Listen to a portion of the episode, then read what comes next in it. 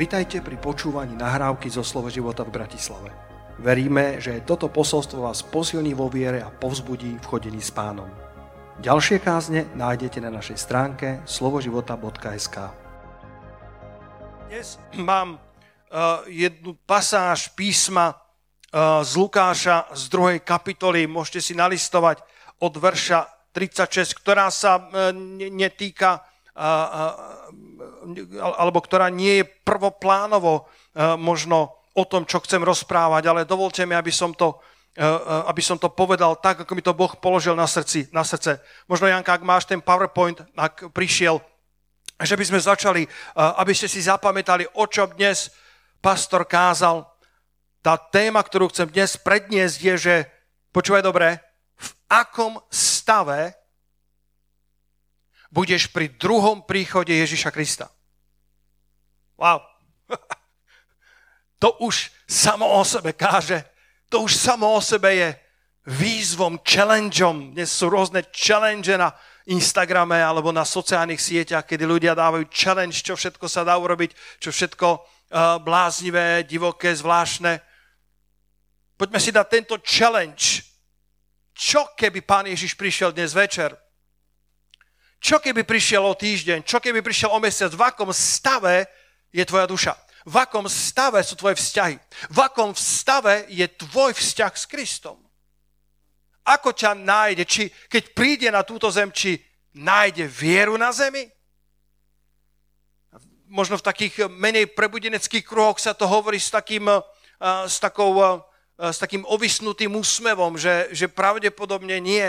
Že pravdepodobne, keď pán príde, na túto zem, tak to bude taká, e, taká, také odpadnutie od viery, e, že, že to bude e, taká bezzákonnosť a bezbožnosť, že tu nenájde veľa viery. Ale my sme vždycky verili a kázali, že na túto otázku my odpovedáme, áno, páne, nájdeš vieru na tejto zemi. Možno to nebude majoritné, ale nájdeš vieru na tejto zemi v našich srdciach.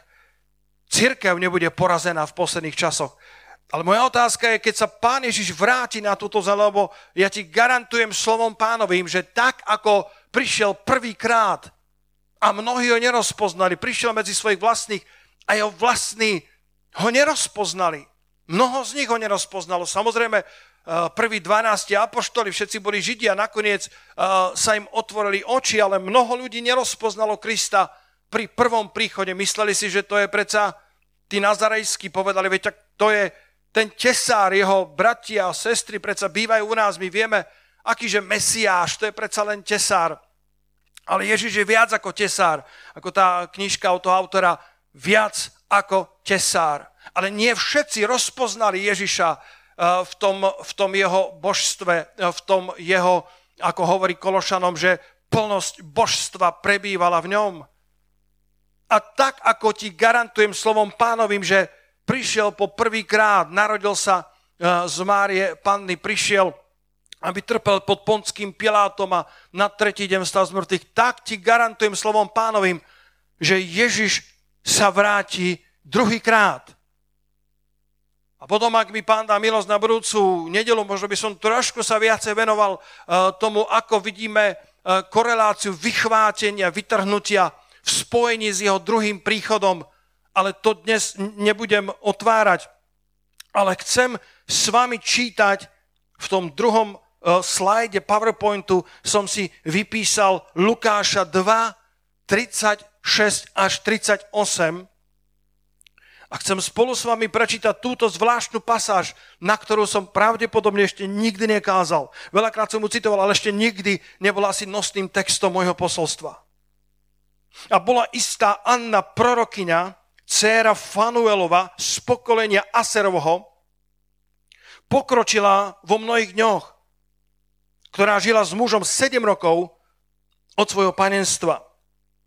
A tá bola vdovou až do 84 rokov, ktorá neodchádzala z chrámu, ona neprichádzala do chrámu, aby sa e, modlila a postela. Ona z neho ani neodchádzala postami a prozbami slúžiac Bohu dňom i nocou. Mnohí sa domnievajú, že tam naozaj mala izbietku. Ten chrám eh, mal niekoľko takýchto miestností pre takýchto laických služobníkov, ak mi dovolíte. to použiť takým moderným slovom. Takže ona tam nielenže, nielenže prichádzala, ale dokonca neodchádzala z chrámu. Tak milovala Boží chrám, tak milovala Boží dom. Ako je na tom tvoje srdce, čo sa týka Božieho domu? Či ho miluješ, či si človekom, ktorého pán pri druhom príchode nájde ako človeka, ktorý miluje chrám Boží, ktorý miluje Božiu církev? A vo verši 38 pokračuje, tá prišla v tú istú hodinu. To by sme potrebovali v kontexte vidieť, že tam bol ten Simeon, ten druhý človek, ktorý rozpoznal prvý príchod pána Ježa Krista takýmto uh, unikátnym spôsobom, ktorý vošiel do prostred svetej ceremónie, kedy, kedy pána Ježiša ako, ako bábetko, ako nemluvniatko prednášali pánovi a do prostred tej ceremónie vošiel, vzal to dieťatko. Boli tam možno desiatky, stovky detí, chlapcov, ktorých takto zasvedcovali pánovi a Simeon vidiaci Simeon, ktorý očakával potešenie Izraelovo, rozpoznal v tom bábetku syna Božieho Mesiáša, vzal ho na ramená a povedal, povedal samovládca, vďaka ti, teraz prepúšťaš svojho služobníka v pokoji, lebo moje oči videli spasenie hospodinovo. A táto prorokyňa Anna prišla v tú istú hodinu. Nemali vtedy ešte WhatsApp, nemali ešte SMS-ky, nemohli sa dohodnúť, ale v tú istú hodinu prišla v duchu do chrámu a ohlasovala všetkým o tom dieťatku, ohlasovala všetkým o tom, že toto je ten Boží syn, toto je ten Mesiáš. Simeon a Anna ako zástupca mužského a ženského pohľavia, ako zástupca eh, tých, ktorí rozpoznajú príchod pána Ježiša Krista, nie len ten prvý, ale aj ten druhý. Tá prišla v tú istú hodinu a chválila Boha a vravela o ňom všetkým, ktorí očakávali vykúpenie v Jeruzaleme. Otázkou, ktorú ti dnes chcem položiť a položím moje sám sebe, je, či budeš pri Ježišovom druhom príchode na správnom mieste. Jeho prvý príchod neprišiel s fanfárami, s ohňostrojom, s veľkým ohlasovaním. Len málo ľudí to rozpoznalo, ale Simeon a Anna reprezentujú ľudí, ktorí boli pri jeho prvom príchode na správnom mieste. Je pravda, že pri druhom príchode čítame, že prichádza ako zlodej v noci. Ale nebude to tak pre veriacich ľudí. Tomu druhému príchod, príchodu má predchádzať množstvo znamení. Môžeme sa vrátiť do e, toho módu Biblie a listujte spolu s nami, pozrajte na obrazovku Lukáš 21. kapitola od verša 25. A budú znamenia na slnku a na mesiaci i na hviezdach. A na zemi bude zovrenie národov. Nevedia si, kam sa podieť. Takže zmrtvejú ľudia od strachu a od očakávania toho, čo všetko príde na svet, lebo nebeské moci sa budú pohybovať. Pre veriacich ľudí to nebude šokujúca správa, že Ježiš odrazu príde. On príde ako zlodej v noci pre tých, ktorí ho neočakávajú, ale pre nás my vieme, že keď je zovretie národov, keď, eh, keď eh, čítame, že eh, tam bude to vlnobytie, keď čítame, že, že tam budú tie, eh, to húčanie mora, čo mnohí vykladajú, že je eh, obraz na tsunami. Ľudia zmrtvajú od strachu a od očakávania toho, čo všetko má prísť na svet. Tak my budeme vedieť, že príchod pána je veľmi blízko. Príchod pána Ježiša je naozaj za dverami, priatelia. My nevieme ani dňa, ani hodiny, ale je to veľmi blízko ja neviem, na ktorom mieste nájde teba. Či tam nájde, tak ako ten prvý príchod našiel Annu na správnom mieste. Vo verši 29 čítame o Izraeli a o národoch. Tam prosím, asi daj iný preklad ako roháčkov. Alebo dobre, už ho tam máš a povedali moje podobenstvo, vy ste fík a všetko stromovie. vy ste figovník a, a, a, a všetky stromy. A figovník je vždycky obrazom na štát Izrael a všetky stromy je obraz na všetky ostatné národy. A keď vidíte, ako pučia, Keď vidíte, ako e, začínajú rozkvitať, viete, že sa blíži leto a že sa priblížilo Božie kráľovstvo a že náš pán sa vráti čoskoro plný moci a plný slávy. Halelúja. A to je, a to je svedectvo o tom, že tie posledné časy sú naozaj tu, pretože figovník eh, od roku 1945, štát Izrael, jeho sformovanie zázračné, neuveriteľné, nepredstaviteľné. Od roku 70, keď Titus zboril chrám a potom od roku 135, kedy Hadrián eh, rozmetal Izrael a z, z, z akejsi nenávisti alebo z, akejsi, z akéhosi sarkazmu nazval Izrael Pelišteou, podľa mena filištíncov, ich úhlavných nepriateľov. Odtiaľ je Palestína dnes, kedy prestal existovať, kedy ako keby bol vymazaný z mapy sveta a prorok dobre prorokoval, či sa narodí národ za jeden deň, či sa zrodí štát za jeden deň. Ben Gurion toho, ak to dobre pamätám, 15. mája 45 vošiel v Tel Avive do toho, do toho malého bunkra, alebo takej, takej také kultúrnej miestnosti. Bol som tam pred pár rokmi fyzicky, kde sa natlačilo 300-400 predstaviteľov, novinárov celého sveta a zázračne vyhlásil štát Izrael. Figovník začal pučať. A to nemala žiadna iná generácia, iba naša. A vo verši 28 v Lukášovi 21 uprostred toho všetkého marazmu, uprostred toho všetkého zovrecia národov, keď ľudia zmrtvajú od strachu, bude hučanie mora, vlnobytie, ľudia nebudú vedieť, kam majú ísť. Keď sa to všetko začne diať. Vzpriamte sa, pozdvihnite svoje hlavy, lebo sa približilo vaše vykúpenie. Ak vám to neprekáže, zakričte haleluja. Toto sú posledné časy a nám, veriacim, hovorí, keď sa to všetko začne diať vo svete, keď to začnete detekovať v Izraeli, keď začnete čítať podľa týchto duchovných hodín a duchovných kalendárov a viete, že sa priblížilo vaše vykúpenie, vzpriamte sa, narovnajte svoje ramená, pozdvinite svoje hlavy, lebo sa blíži vaše vykúpenie. Ty a ja sa nemáme strachovať. Naopak, Máme sa vzpriamiť, narovnať ramena, pozdvinúť svoj zrak, lebo sa blíži král slávy a naše vykúpenie. Vráťme sa k Anne.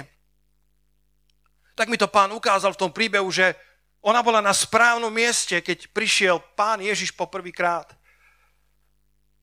A je takým prorockým obrazom pre nás, aby sme mali isté charakteristiky, isté kvalifikácie, ktoré splnila Anna na to, aby rozpoznala ten prvý príklad, aby v Kristovi uvidela Mesiáša, aby v tom bábetku, neblovniatku uvidela Syna Božieho. Anna bola vdovou. Historici hovoria, že sa pravdepodobne, eh, alebo teda, že sa ženy eh, mladé v tom čase vydávali medzi 14. až 17. rokom života. A 7 rokov eh, žila so svojím mužom, čítame, a, a potom ovdovela. Pravdepodobne mala 24 rokov. Nevieme si to povedať, ale, ale s veľkou pravdepodobnosťou ako 24-ročná ovdovela a potom 60 rokov až do 84 bola vdovou.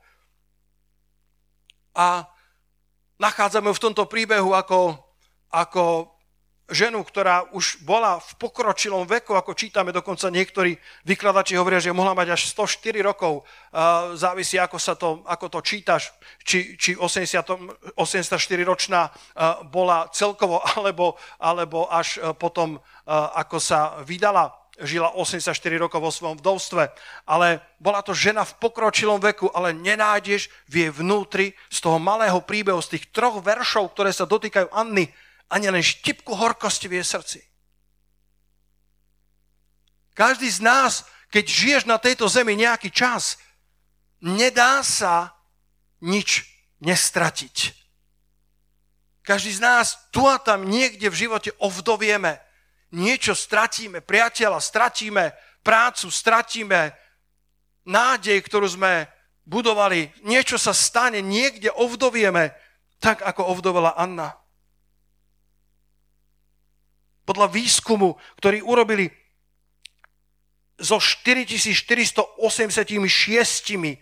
ľuďmi, ktorí ovdoveli vo veku 55 rokov a vyššie, z nich za prvých 6 mesiacov, potom ako ovdoveli, 213 mužov vdovcov zomrelo potom ako ovdoveli. Čo je o 40% viac ako ženatých mužov rovnakého veku. Dokonca až 22,5% z nich zomrelo na rovnakú diagnózu ako ich manželky. Zomreli na zlomené srdce. To je normálne terminus technicus, lekársky zlomené srdce, povie sa to inak, ale v podstate je to na zlomené srdce. Niečo tak blízke, niečo tak vzácne, čo im pridávalo do života šťastie a radosť, jednoducho odišlo predčasne a oni do pár týždňov, mesiacov zomreli na zlomené srdce. Nie preto, že by mali rovnakú diagnózu, ale zomreli na zlomené srdce. To je súčasťou balíka života. Tu a tam niečo stratíme, tu a tam niekde ovdovieme. Ale bez ohľadu na to, kde všade si ovdovel, nedovol, aby ti to ukradlo životnú vášeň. Boh má pre teba stále svoje poslanie. Anna bola v tom Božom pláne veľmi dôležitá. Ľudia nás vedia degradovať, ľudia eh, nás vedia zaradiť do svojich poličiek, do svojich kategórií, eh, len preto, že videli v našom živote ovdovenie, videli, že sme niekde možno zlyhali. Ale chcem ti povedať, že Boh má stále dobrý plán a dobré poslanie pre tvoj život. Nedovol ničomu, žiadnemu vdovstvu, aby ti ukradlo vášeň pre Božie kráľovstvo, vášeň pre Boží dom, vášeň pre Boží chrám, pretože nedokážeme ovplyvniť to všetko, čo sa nám v živote deje, ale isto iste máme v plnej moci, čo spravíme s tým, čo všetko sa nám v živote deje. Kto by kedy favorizoval Rachab, ktorá bola z pohanského Jericha a dokonca žena ľahkých mravov, prostitútka, ktorá však spravila dobré rozhodnutie a nakoniec sa dostala až do rodokmeňa Ježiša Krista. Kto by si kedy vsadil na apoštola Petra, toho jednoduchého rybára, ktorý, ktorý bol bez výhod vzdelania, ako čítame v skutkoch 4. kapitole, nebol elokventný, nebol výrečný muž, nebol to, e, nebol to žiadny akademický človek, bol to jednoduchý rybár, ale Boh si ho tak mocne použil. Sám Luther, teraz si pripomíname 500 rokov od, od e, pribytia tých 95 téz reformácie a sám Luther sa pohoršoval, ako Boh mohol použiť Petra, keď ten napísal všetky svoje listy v greštine s takými obrovskými hrubkami, že sa to nedá čítať a Boh si Petra použil. Možno by niekto ostraktizoval, vytesnil, povedal Peter, zabudni na to, ty si, ty si rybár. Podľa mňa, keď, keď pán povedal, uh, keď, keď vošiel do jeho loďky a povedal, zatiahnite uh, na, na, na tú stranu lode, zahoďte siete a budete mať veľký úlovok, tak, uh, tak Peter povedal, pane, celú noc sme pracovali, ale nechytili sme ničo osobne si myslím, že, že, že e, kdeže to je? To je, to je v Lukášovi, v 5. kapitole, ak sa nemýlim. Osobne si myslím, že, že Lukáš to trošku prifarbil. Podľa mňa Peter, e, keď, keď celú noc pracovali a, a pán Ježiš prišiel k nemu s takouto uh, informáciou. Podľa mňa, e, podľa mňa tu a tam použil aj jemne vulgárne slova. Podľa mňa uh, bol to jednoduchý rybár, ktorý si povedal, čo ma tento rabín bude poučať o rybolove. Ale Lukáš to zaznamenal celkom pekne. Uh, pane, celú noc sme pracovali a nechytili sme ničoho. Pán si môže použiť akúkoľvek vdovu, akéhokoľvek vdovca. A teraz to myslím aj metaforicky, obrazne, nech sa to týka čohokoľvek. Včera som si vypočul uh, kázeň Joachima Lundqvista, ktorý kázal uh, pre Life Church uh, pastora Grega Grešela.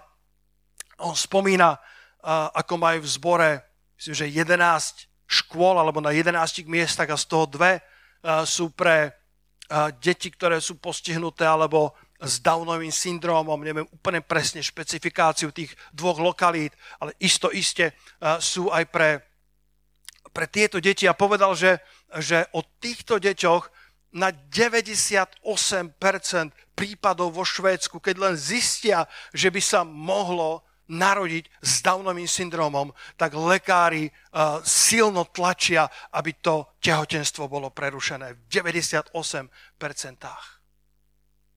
A povedal, že majú v zbore jedného 11-ročného Jonatana, ktorý má Downov syndrom a je to ten najšťastnejší chlapec, ktorý nechýba na žiadnom zhromaždení a raz išli spolu s učiteľom do, do mesta na námestie, lebo tam majú také praktické lekcie, ako učia tieto deti, ako sa zachovať na kryžovatkách, ako sa zachovať v takomto uh, rurárnom prostredí pre nich. A tento Jonatán na, na, na hlavnej ulici, na nejakej hlavnej promenáde alebo námestí, už ti nepamätám detaily, sa zrazu zastavil a začal spievať. A začal spievať pieseň, a ja ju neviem eh, vyspievať, ako, ako to Joachim ukázal, lebo to bola pravdepodobne známa švédska ľudovka alebo nejaká piesň. Začal spievať o storočnom strome, ktorý vyrástol na našej záhrade a, a, a tak ďalej. Všetci boli v šoku a, a ten učiteľ išiel za Jonatán a hovorí, Jonatán, čo sa deje? A uprostred toho vošla pani so slzami v očiach a povedala, tomu učiteľovi, prosím vás, prečo tento chlapec spieva tú pieseň? A učiteľ povedal, ja netuším. A ona povedala, včera som poprvýkrát volala k Bohu vo svojom živote. Bola som v depresie. Po som volala k Bohu, že ak je, nech ku mne prehovorí. A tá pieseň, ktorú zaspieval tento malý chlapec, je pieseň môjho detstva, ktorá mi priniesla potešenie. A verím, že je to odpoveď od Boha. A potom chceli o to Jonatána, aby to zaspieval znova, ale on už nevedel to zaspievať.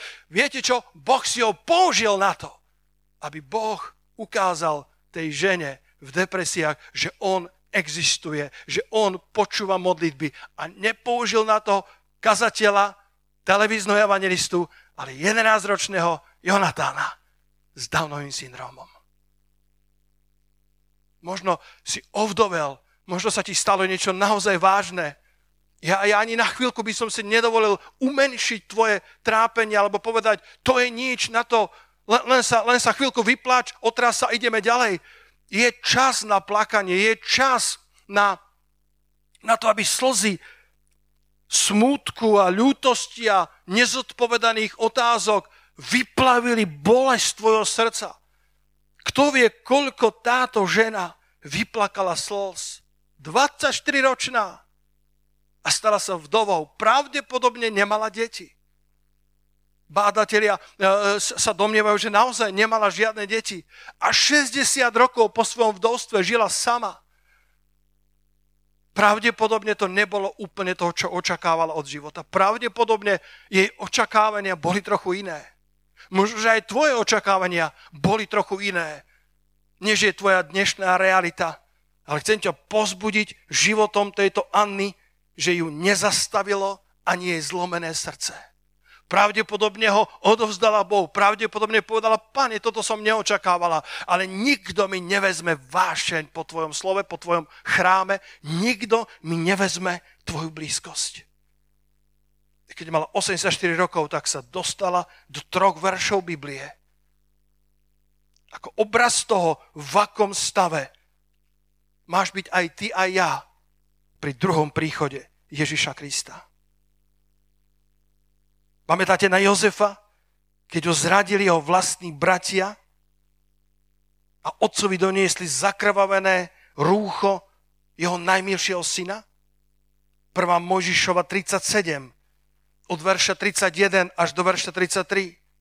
Vtedy vzali sukňu Jozefovi a zabijúc kozľa, zamočili sukňu do krvi a poslali sukňu pestrik farieb a dali to zaniesť otcovi a povedali, toto sme našli, nože pozri, je to sukňa tvojho syna, či nie?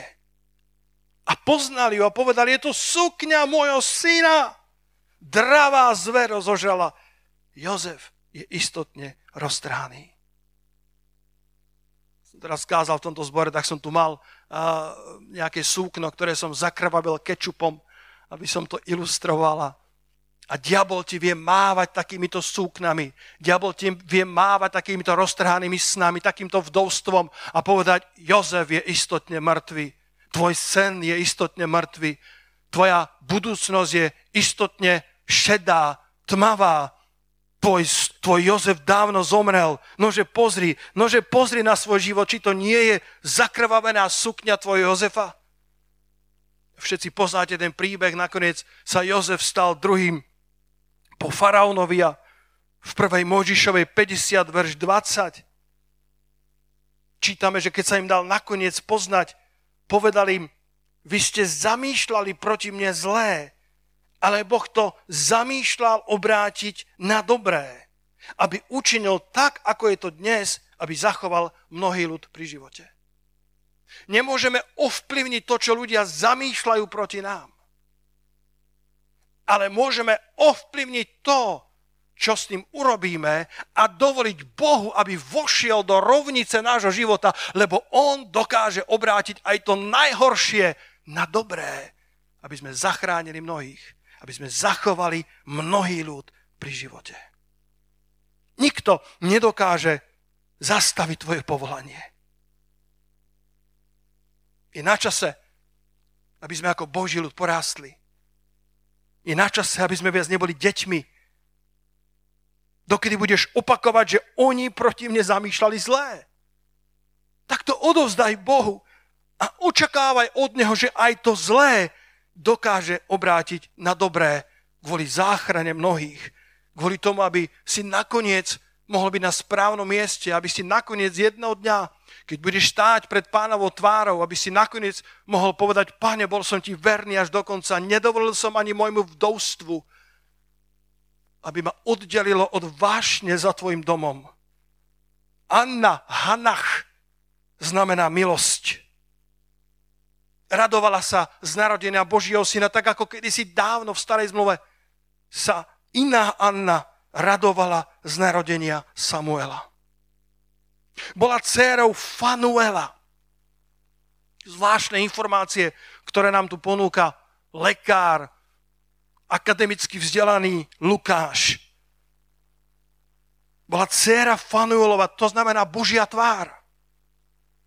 A bola z, pokolenia Aser, jedno z tých 12 pokolení, alebo z tých desiatich izraelských bolo Aser, nepatrný kmeň, ktorý bol dávno rozmetaný asýrským vojskom v roku 722 pred Kristom. Sa rozdielilo na tie dve časti, ak viete, tých 12 kmeňov, tých 10 bolo Izrael a tie dva boli Júda, Júda a Benjamin. Ale Júda bol oveľa väčší, preto sa to volalo Judsko a Izrael sa častokrát otáčal ku Bálom a Judsko ešte stále hľadalo Božiu tvár. Aser, ktorý bol dávno zabudnutý, Aser, ktorý bol dávno rozmetaný, Anna, ktorá nemala ani slávnu milosť, ani slávny rod, ani slávny osud, napriek tomu si zachovala vnímavého ducha a keď sa narodil Ježiš, prišla v tú istú hodinu do chrámu. Nezmeškala Kristov príchod. Céra Fanuelova, Božia tvár, Božia tvár. Bratia a sestry, to je, to je ešte druhá myšlienka dnešného rána, že Boh chce, aby sme boli v týchto časoch zahľadení do Božej tváre. Aby sme boli ako Anna, ktorá bola dcéra Fanuelova. Aby sme boli ako synovia a céry, ktorí sú zahľadení do Božej tváre. Ľudia, ktorí sú úctievači. Ľudia, ktorí vedia, že sú povolaní z otmy do predivného svetla. Ľudia, ktorí vedia, že sú vyvolené kňažstvo že sú vyvolený rod, že sú kráľovské kniažstvo povolaní, aby zvestovali cnosti toho, ktorý nás povolal zo tmy do svojho predivného svetla. Keď sa to všetko deje okolo nás, bratia a sestry, keď všetko to zovrecie národov, tá neistota, ktorá dolahla na tento svet, my sme iného ducha. My očakávame nášho spasiteľa. Môžete povedať amen na to. My, my máme oči zdvihnuté, ramena narovnané s očakávaním, že už len málo máličko a ten, ktorý má prísť, príde a nebude meškať. Spomínam si na Steva Hilla, ktorého sme veľmi mali radi človek, ktorý sa obrátil z hlbokého, z hlbokej závislosti na drogách a, a stal sa prenádherným evangelistom, jeden z katalizátorov toho, toho bezprecedentného prebudenia v Pensakole v 90. rokoch. V Upsale v, na, v našom eh, hnutí kázal niekoľkokrát a, a, a častokrát eh, tého posolstva nám lámali srdce, to, to posolstvo, to bol človek, ktorý žil blízko pána. A raz rozprával, ako letel v lietadle a, a, a lietadlo sa dostalo do vážnych turbulencií a, a keďže už bol tak známym evangelistom a pastorom, tak evidentne ho niekto v tom lietadle spoznal. Bola to nejaká staršia sestra, ktorej, ktorá, ktorá mala strach v očiach, ktorej beleli hánky, ako sa držala svojho sedadla, lebo lietadlo bolo vo veľkých uh, výrivkách, vo veľkých turbulenciách. A keď zbadala Steva Hilla, drgla manžela a povedala, miláčik, všetko je v poriadku, Steve Hill je na palube, nemôžeme spadnúť. Steve Hill to započul a obrátil sa k nej a povedal, sestra, môžeme, ja som pripravený z hore.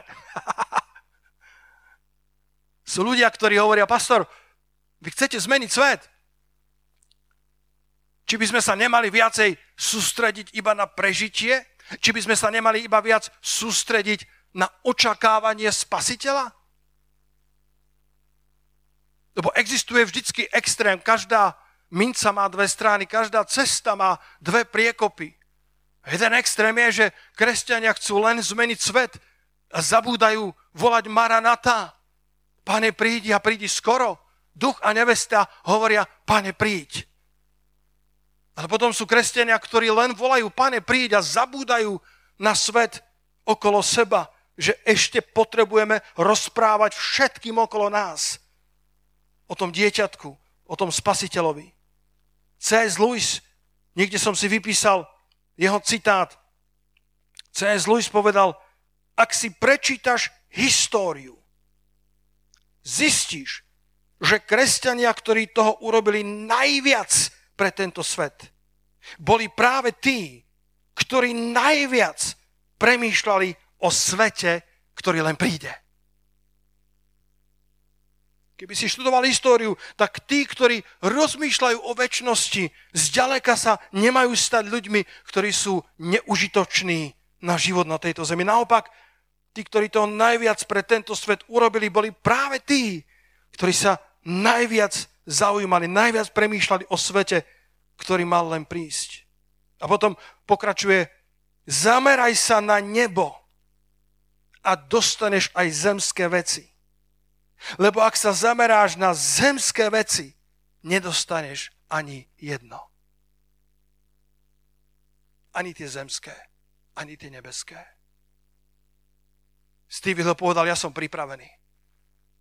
Som išiel uh, domov autom pred pár dňami, ja som tak rozímal pred pánom a, a som si pripomínal Pavlové slova, ktorý povedal, mne je žiť Kristus a zomrieť zisk.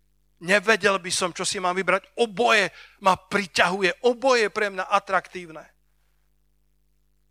Som si povedal, pane, keby bolo na mne Maranata a pane, prídi skoro. Keby to bola voľba na mne, ja tu, mňa tu nič nedrží. Viete, jeden kazateľ raz kázal a, a ja, som, ja som to najprv nepochopil. On povedal, že veľa kresťanov pri vytrhnutí pôjde do neba nohami hore. Som ho počúval s otvorenou pusou, som, toto je čo za teológiu? Po posledný čas som, som už počul toľko konšpirácií, ale to, že veľa kresťanov pôjde nohami hore, to som nikde v Biblii nenachádzal. A zďaleka som nebol jediný v šoku, pretože také ticho, ktoré zavládlo zhromaždení, som už dlho nepočul. A všetci hľadeli na ňo, odkiaľ to vyčítal. A on bol šikovný kazateľ, dal nám pár sekúnd, aby sme sa namočili, aby sme sa, aby sme sa aby sme sa v tom všetkom ešte varili a, a, a, a úplne si počul, ako kolečká pracujú. A potom povedal, viete prečo veľa kresťanov pôjde nohami hore? Bo tak veľmi sa držia týchto svetských vecí. Že ich Boh bude musieť ťať. Tak ako tá tá lotová žena, ktorá sa obrátila za chladničkou, ktorú mala v Sodome, za, za novým TV, ktoré mala v Sodome, za, novým, za, za Xboxom, za, za sociálnymi sie, za vecami, ktoré mala v Sodome a stala sa solným stĺpom. V týchto posledných časoch, bratia a sestry, tento verš ku mne veľmi prehovoril včera. Veľmi ku mne prehovoril. z toho poznáte Lukáš 21, vo verši 34 až 36, stále sa hýbeme v týchto, v týchto veršoch o posledných časoch, preto som si dovolil uh, vám, vám ponúknuť ešte budúcu nedelu, kde, kde by som chcel ísť do, do ďalších tém o tom, ako, ako byť dobre pripravený, ako, ako mať v dobrom stave dušu, v dobrom stave vzťah s pánom, vzťah s jedným s druhým pri druhom príchode Ježiša Krista. A tu samotný pán k nám hovorí v Lukášovi 21 od 34. verša dávajte si pozor, vystríhajte sa, hovorí rohačko preklad. Dávajte si pozor, aby vaše srdcia neoťaželi. Wow. Koľké srdcia dnes oťaželi. Kedy si boli ľahké, Kedy si to boli srdcia, ktoré s radosťou spolu s Apoštolom Pavlom povedali, mne je zomrieť ziskom. A keď už mám žiť, tak potom žiť Krista. Nevedel by som si, čo, ma, čo si mám vybrať, ale Pavel povedal, keby bolo na mne, vyberám si ísť hore, ale kvôli vám viem, že musím zostať na tejto zemi. Mali sme ľahké srdcia, radostné srdcia, srdcia, ktoré, ktoré očakávali pánov príchod každý deň a pracovali tak, ako keby mal prísť o 100 rokov. Mysleli sme na nebo, ale nie preto, že by sme sa stali čudnými ľuďmi, že by sme stratili pojem o tomto svete. Ľudia, ktorí najviac premýšľajú o svete, ktorý len príde, sú ľudia, ktorí toho najviac spravia pre svet, v ktorom žijú. Ľudia, ktorí sú zamerané na nebo, nezískajú len nebo, ale získajú takisto mnoho z toho, čo tento svet ponúka, čo Boh dáva v tomto svete, lebo hľadajte najprv jeho spravodlivosť a Božie kráľovstvo a všetko ostatné, čo hľadajú pohania tohto sveta, vám bude automaticky pridané. Ale dávajte si pozor, bratia a sestry. Peter Čuřík, dávaj si pozor. Vystrihaj sa. Aby tvoje srdce neobťaželo obžerstvom, opilstvom alebo starostiami o tento život. Zvláštna korelácia však. Opilstvo a obžerstvo odsúdime v momente.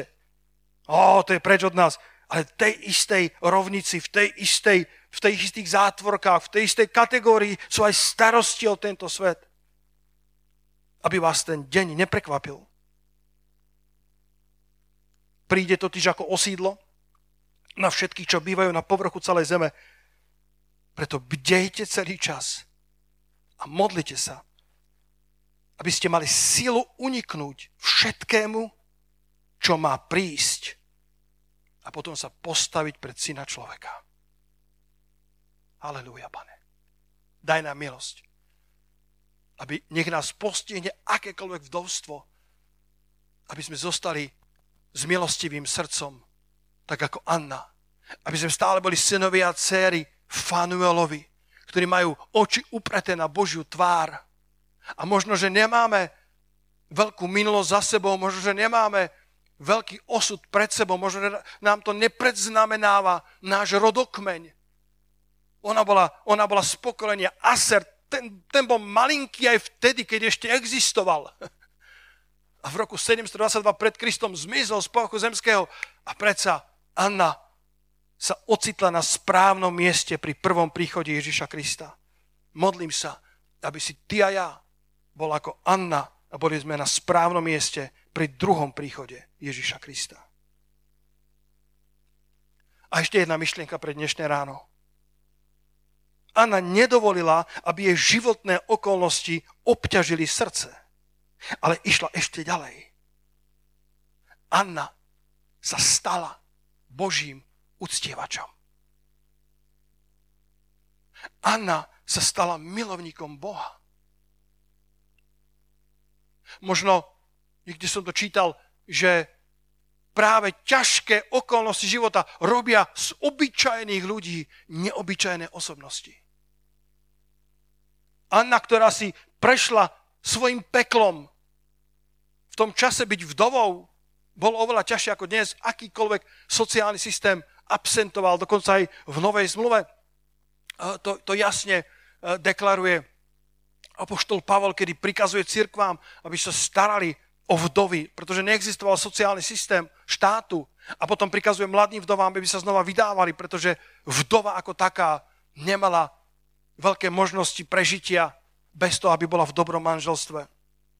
V tom čase to bolo oveľa náročnejšie. Táto Anna si prešla svojim peklom, ale jej srdce patrilo Bohu. Stala sa uctievačom Boha. Verše 37 a 38. Stále v Lukášovi, v tej druhej kapitole, ten, ten text, ktorý som si dnes zvolil pre túto kázeň, ktorú mi Boh položil na srdce, neodchádzala z chrámu postami a prozbami slúžiac Bohu dňom i nocou. Tá prišla v tú istú hodinu a chválila Boha.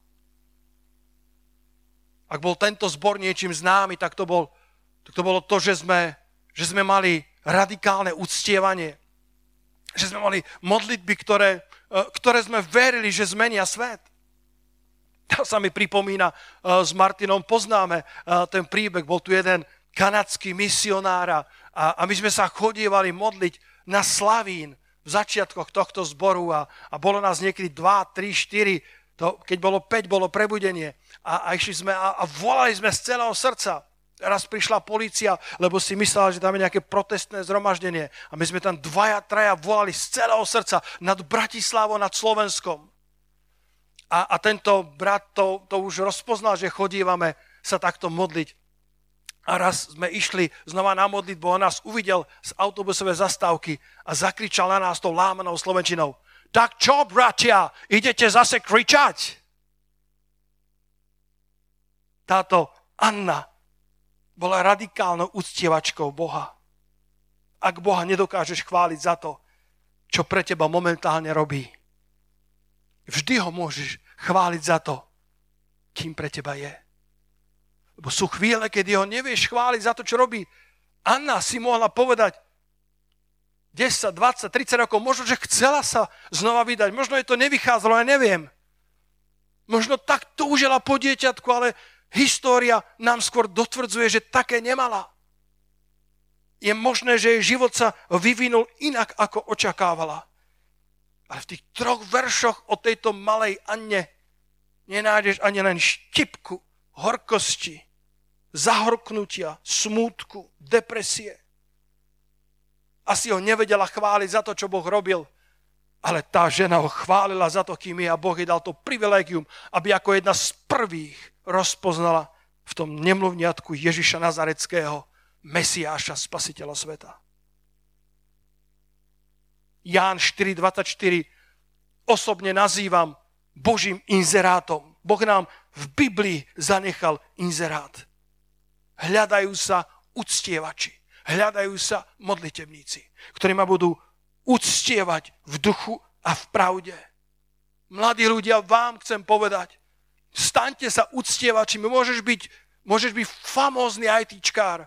Môžeš byť podnikateľ par excellence. Ja ťa vôbec neťahám k tomu, aby si sa stal akýmsi odľudom, akýmsi duchovným mizantropom, ktorý stratil pojem o tomto svete.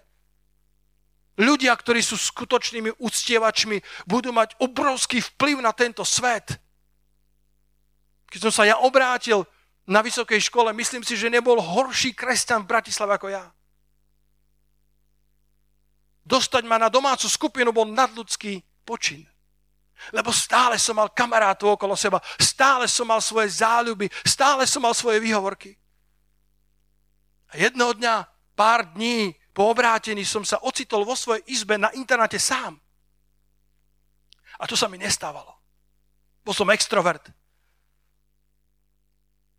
Bol som človekom, ktorý mal rád ľudí. Bol som človekom, ktorý rád organizoval veci pre druhých. Bol som človekom, ktorému bolo dobré uprostred davu.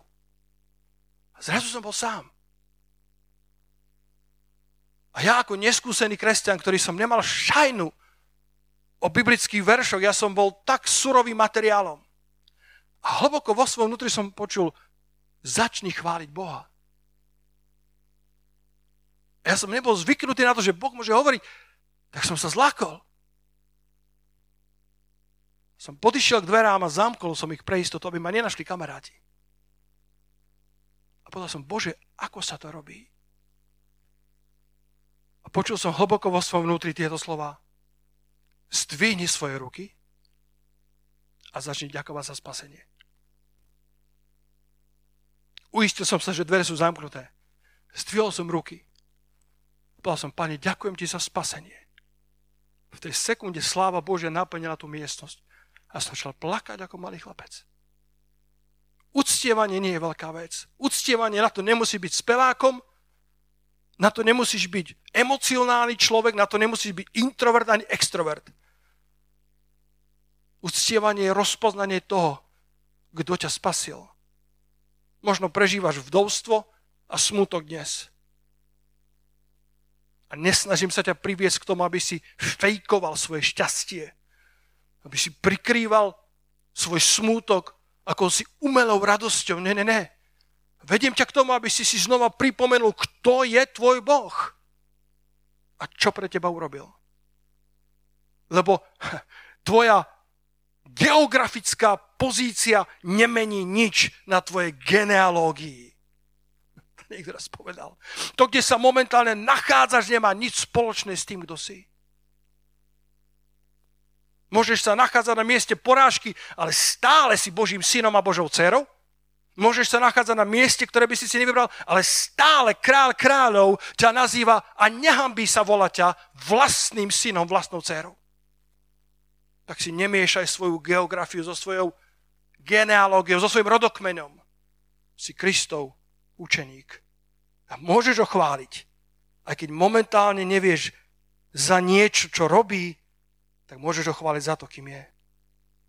Boh hľadá úctievačov, boh, boh nehľadá pastorov, Boh nehľadá misionárov, Boh nehľadá tanečníkov, Boh nehľadá hudobníkov, Boh nehľadá spevákov, Boh nehľadá výrečných ľudí, Boh hľadá úctievačov.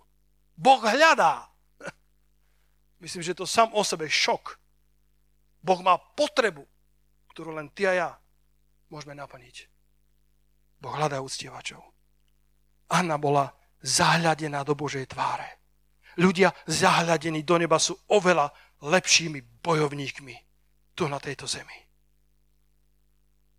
Nedovol, aby ti životné okolnosti ukradli tvoju pieseň. Hovorím stále o Anne a už naozaj pristávam.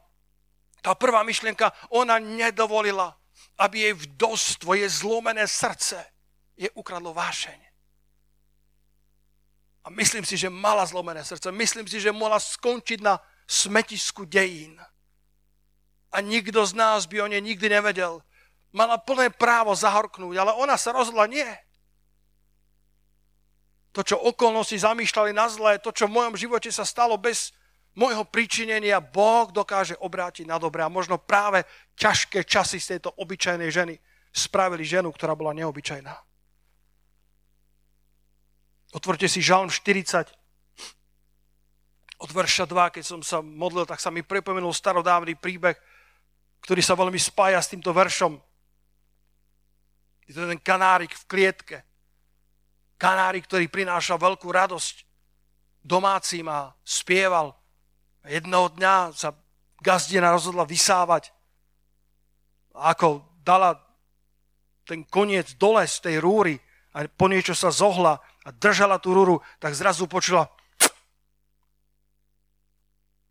pozrela do klietky a klietka bola prázdna. Uvedomila si, že kanárika musela vysať.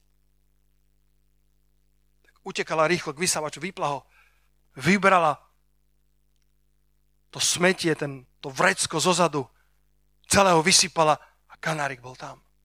V šoku. Ako aj ty a ja by sme boli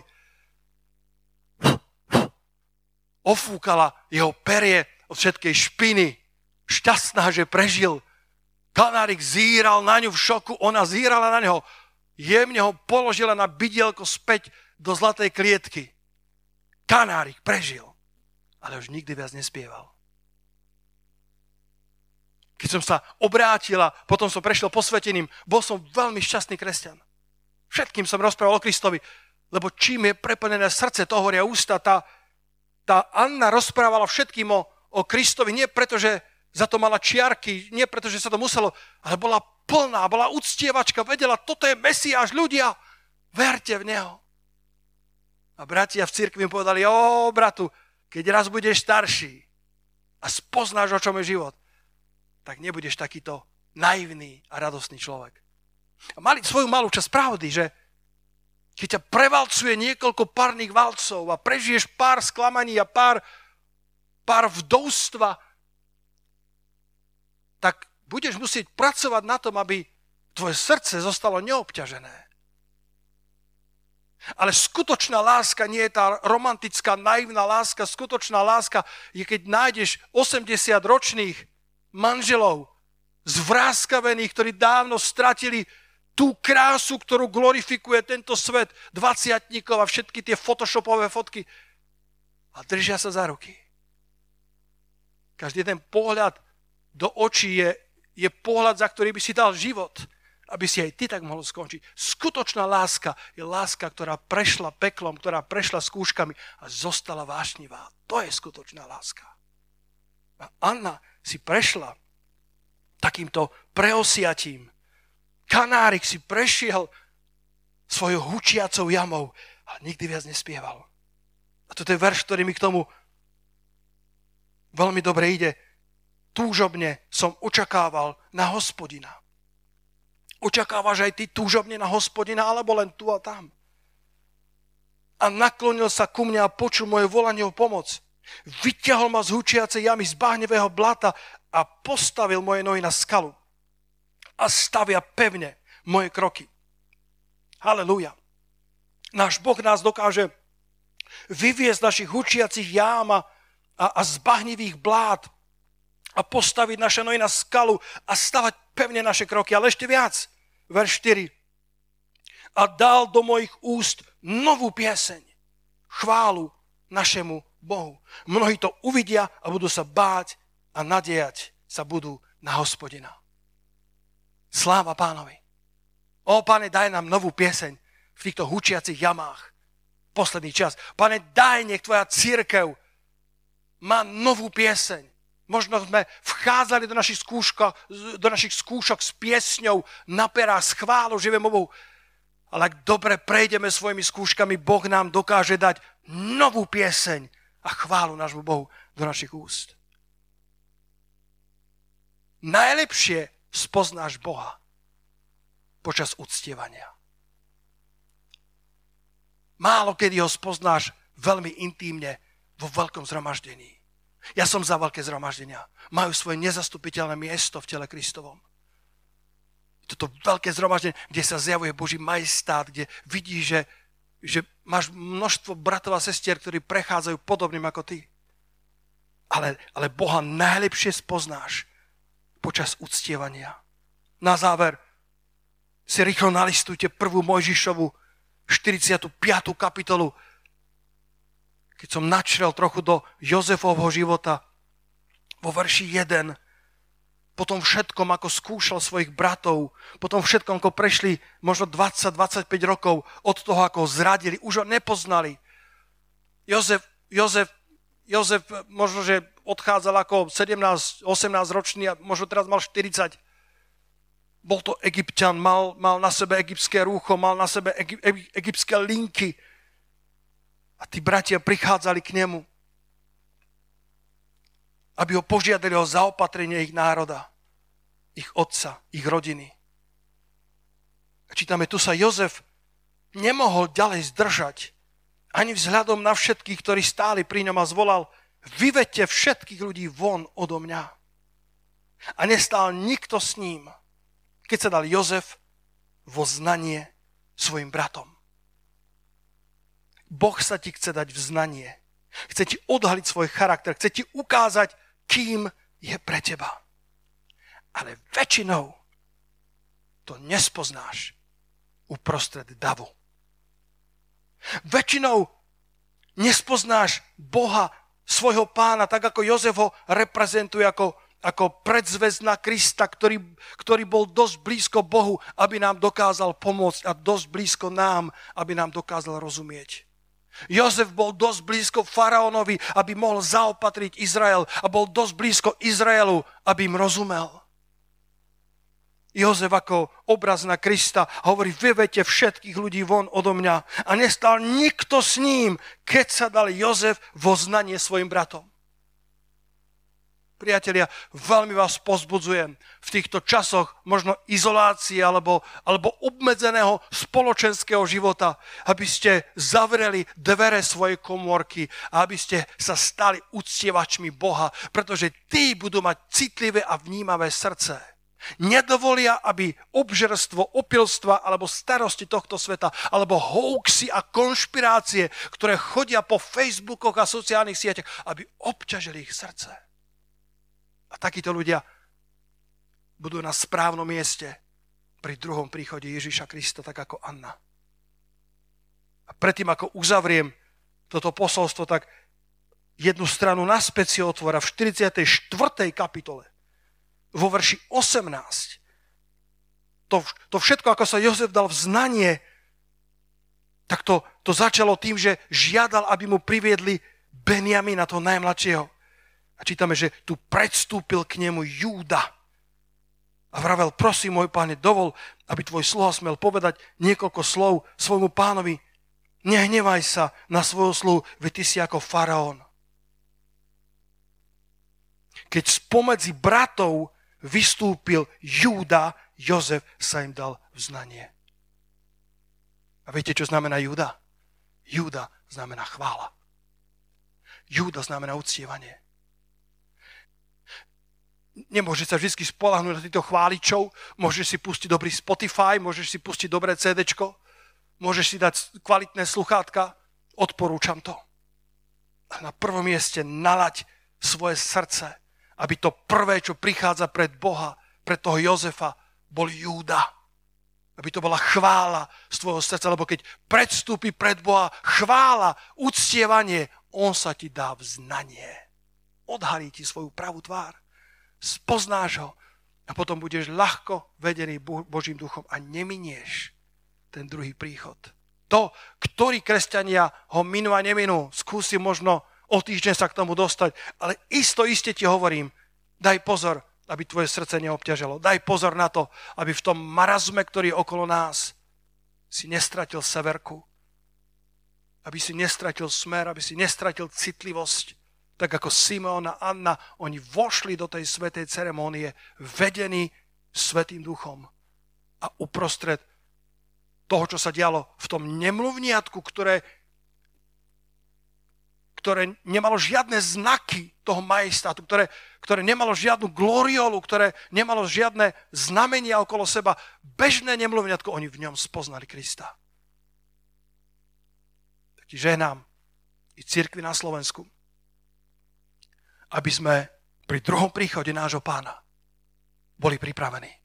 Poďme sa spolu postaviť tam, kde ste, ak môžete, ak vám to neprekáža, s takou úctou k pánovi, postaviť sa pred jeho tvára. Aspoň tieto dve myšlienky z dnešného rána si pripomenúť. Anna, ktorá bola vdovou od svojich 24 rokov, alebo od, od svojich 20 rokov, nevieme presne, od 13 až do 17 mohla vojsť do manželského zväzku, 7 rokov bola v manželstve a ešte si ani neužila to plné šťastie a zrazu sa jej zrútil svet. Ale Anna nezahorkla. Anna si povedala, Boh musí mať plán pre môj život. A nakoniec ju nachádzame ako ženu s čistým srdcom, ktorá sa dostala do troch veršov Biblie, lebo Boh nám chcel ukázať, že ak ťa ľudia degradovali, ak ťa onálepkovali a povedali, že, že tvoje vdovstvo je dramaticky také, že už viacej Boh s tebou neráta. Boh hovorí, a ja s tebou rátam. A nevieš ovplyvniť, čo oni urobia s tebou. Vy ste to zamýšľali na zlé. No, ale môj Boh, môj Boh to obrátil na dobré. Na záchranu mnohých ľudí. Halelúja, pane, chválim ťa. Chválim ťa, oče, že nemusíme zomierať v rukách okolností. Nemusíme trpieť v rukách zlých ľudí. Nemusíme, pane, svoj osud zanechať v rukách tých, ktorí zamýšľali zlé. Pretože ty vieš aj to zlé obrátiť na dobré, ak svoju neotrasiteľnú dôveru vložíme do teba. Ak objavíme radosť z toho, čo to znamená celým srdcom Bohu dôverovať. A dnes, pane, sa znova upierame na nebo očakávame, narovnávame svoje ramená a pozdvihujeme svoj zrak, pretože naše vykúpenie sa bolo priblížilo. Pane, nemôžeme si to nevšimnúť. Tie znamenia nemôže hovoriť jasnejšou rečou. Celý svet a pritom korona je len, len akási predochutnávka. Potom počas súženia Tvoje slovo predpovedá strašné veci. Tvoje slovo hovorí, že tretina zeme bude spálená. Súženia, kedy sa ľudia budú, budú žiadať, aby zomreli. Budú prosiť Boha, aby zomreli. To všetko, pane, ty vo svojom slove hovoríš. Aby sme dali pozor, aby naše srdcia neobťažili aby sme mohli uniknúť týmto súženiam a aby sme mohli mať silu sa postaviť pred syna človeka. Tak ako Anna. S čistým srdcom. Ako uctievači kráľa. Halelúja, pane.